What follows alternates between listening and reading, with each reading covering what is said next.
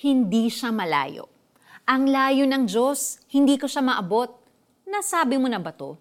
Siguro ganitong nararamdaman mo ngayon, pero alam mo ba na gumawa na ng hakbang ang Diyos para maging malapit sa'yo? Oo, sa'yo at sa lahat ng tao. Siya ang nagkusang makipagbati sa tao sa pamamagitan ng anak niyang si Jesus. At kung tinanggap ni naman si Jesus bilang daan patungo sa Ama, tsak na makakalapit siya sa Kanya sa pamamagitan niya.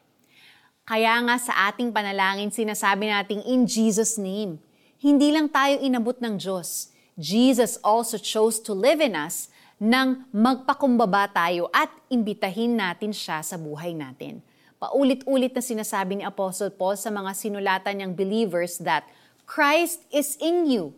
Christ lives in our earthen vessel. His Son is in me. It is Christ who lives in me. And Christ makes His home in our hearts. Maging ang Holy Spirit ay nasa atin at tayo ang kanyang templo. Kaya wag mong isiping malayo ang Diyos at mahirap siyang maabot. Siya na ang umabot sa atin. Oo, Dati tayong malayo sa Kanya nang hindi pa tayo nakikipag-isa kay Kristo. Pero magmula nang tanggapin natin siya, lagi na natin siyang kasama.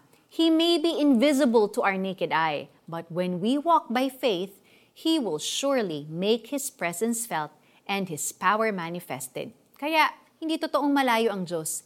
Inilapit ka na niya sa Kanya at hindi na kailanman lalayo sa iyo. Let's pray.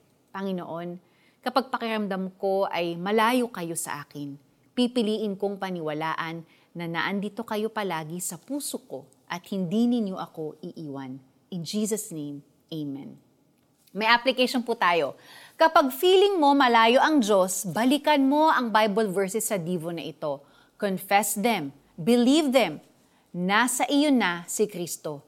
Ngunit ngayon, dahil sa inyong pakikipag-isa kay Kristo Jesus, kayo na dati malayo sa Diyos ay inilapit sa pamamagitan ng dugo ni Kristo.